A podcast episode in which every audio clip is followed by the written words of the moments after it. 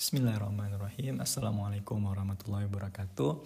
Halo teman-teman, apa kabar semuanya? Uh, semoga baik-baik saja. Balik lagi di podcast Aibram. Um, Podcast yang sudah lama sekali tidak diupdate ini. Uh, Terakhir sudah Terakhir update-nya tuh 2020 tahun lalu.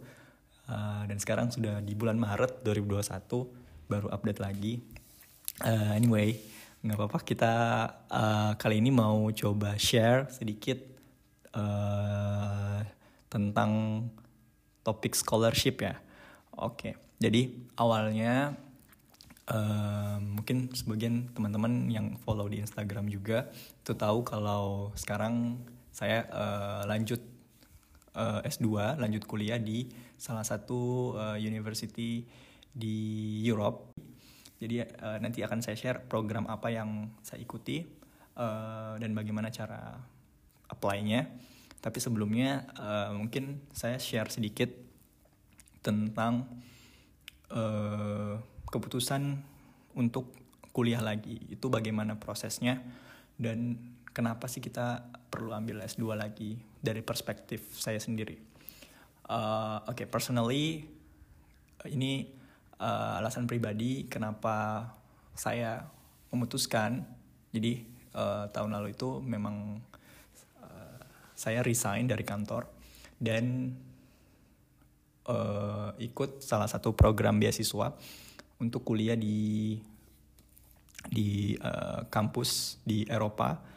Uh, programnya namanya Erasmus Mundus Joint Master Degree Program itu uh, jadi kita dapat kesempatan untuk kuliah di lebih dari satu bisa dua bisa tiga kampus di negara negara Eropa yang tergabung dalam uh, Uni Eropa atau European Union. Itu uh, selama dua tahun. Jadi uh, kemarin itu saya apply jadi tahun lalu ya 2020 itu saya apply beberapa beasiswa sekaligus teman-teman. Uh, dan saya apply uh, berbagai macam beasiswa termasuk Chevening, uh, Fulbright, uh, kemudian AAS dan salah satunya ini uh, yaitu Erasmus. Dan alhamdulillah yang sampai uh, ya ada beberapa sampai interview dan akhirnya ada juga dan akhirnya salah satunya yang terpilih uh, alhamdulillah itu di Erasmus Mundus program ini.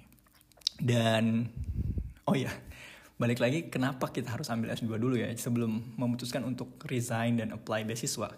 Itu perlu dijawab dulu sih dari internal masing-masing karena ini banyak yang tanya kenapa sih S2 lagi? Kenapa kenapa nggak lanjut aja kantornya? Begitu misalnya atau cari pengalaman kerja yang lain uh, personally uh, ini karena saya merasa um, saya butuh menambah ilmu saya lagi ter, ter, bukan apa namanya menambah skill ya.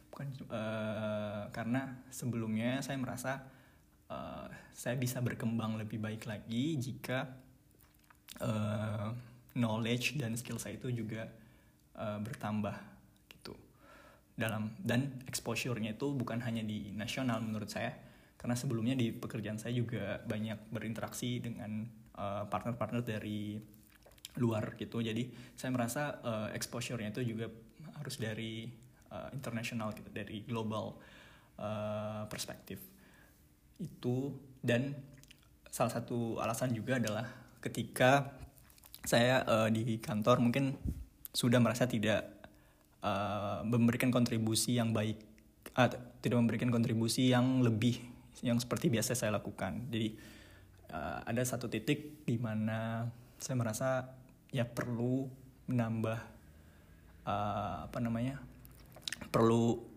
keluar dari zona nyaman dan menambah zona nyaman itu gitu. Dengan cara ya belajar lagi kuliah lagi um, dan uh, apa namanya dari dulu juga salah satu apa ya goal saya sejak lulus S1 sebenarnya yaitu ingin kuliah S2 lagi gitu. Dan alhamdulillah uh, diberi kesempatan untuk bisa uh, kuliah di salah satu uh, kampus di Eropa gitu. Dan memang dulu waktu milih kampusnya itu bagaimana nanti mungkin akan saya share ya intinya saya ingin kuliah di kampus yang bisa um, tetap mengajarkan topik yang menurut saya itu sangat uh, tertarik dengan topik itu dan uh, prospek ke depannya juga uh, lebih jelas gitu bisa bisa diprediksikan. Walaupun nggak bisa 100% ya. Dan intinya um, perlu perlu uh, refleksi mendalam sebelum kita benar-benar memutuskan oke okay, saya mau lanjut S2 kalau kita masih ragu I will recommend teman-teman untuk tetap dulu um, di pekerjaan yang sekarang atau mungkin tetap tetap melakukan apa yang dilakukan sekarang sambil menyiapkan plan-plan. Misalnya kalau memang mau S2 plan dengan lebih baik bagaimana uh, misalnya topiknya apa di kampus mana jadi research sebanyak banyaknya sampai nanti benar-benar firm oke okay, ini saya mau ambil S2 di sini di kampus ini uh, dan benar-benar sudah siap dengan segala konsekuensi untuk meninggalkan pekerjaan untuk meninggalkan uh, meninggalkan kotanya. Sorry. Misalnya meninggalkan uh, negaranya ya kalau misalnya kuliahnya di luar negeri itu sih jadi harus siap dengan segala konsekuensinya. Dan kalau sudah oke okay, udah oke okay, saya mau lanjut S2 dan siap meninggalkan misalnya gaji yang udah oke okay, misalnya di kantor yang sebelumnya ya oke okay, sekarang waktunya apply. Nah untuk apply sendiri saya kemarin punya list sendiri teman-teman untuk apply. Kalau nggak salah saya bikin di Excel spreadsheet gitu uh, nama kampus nah, sorry nama beasiswanya. Oke jadi kenapa beasiswa? Karena saya tentu tidak bisa untuk uh, membiayai uh, kuliah saya sendiri. Jadi saya butuh scholarship yang uh, mendukung uh, kuliah itu. Jadi tapi kalau teman-teman bisa membiayainya sendiri ini tidak perlu lagi uh, tidak perlu meli scholarshipnya jadi yang penting uh, kampusnya misalnya dan uh, jurusannya. Tapi kalau saya waktu itu saya list semua scholarshipnya uh, ada Erasmus, ada Chevening, Fulbright, AAS di Australia, kemudian ada juga Swedish Institute dan lain-lain.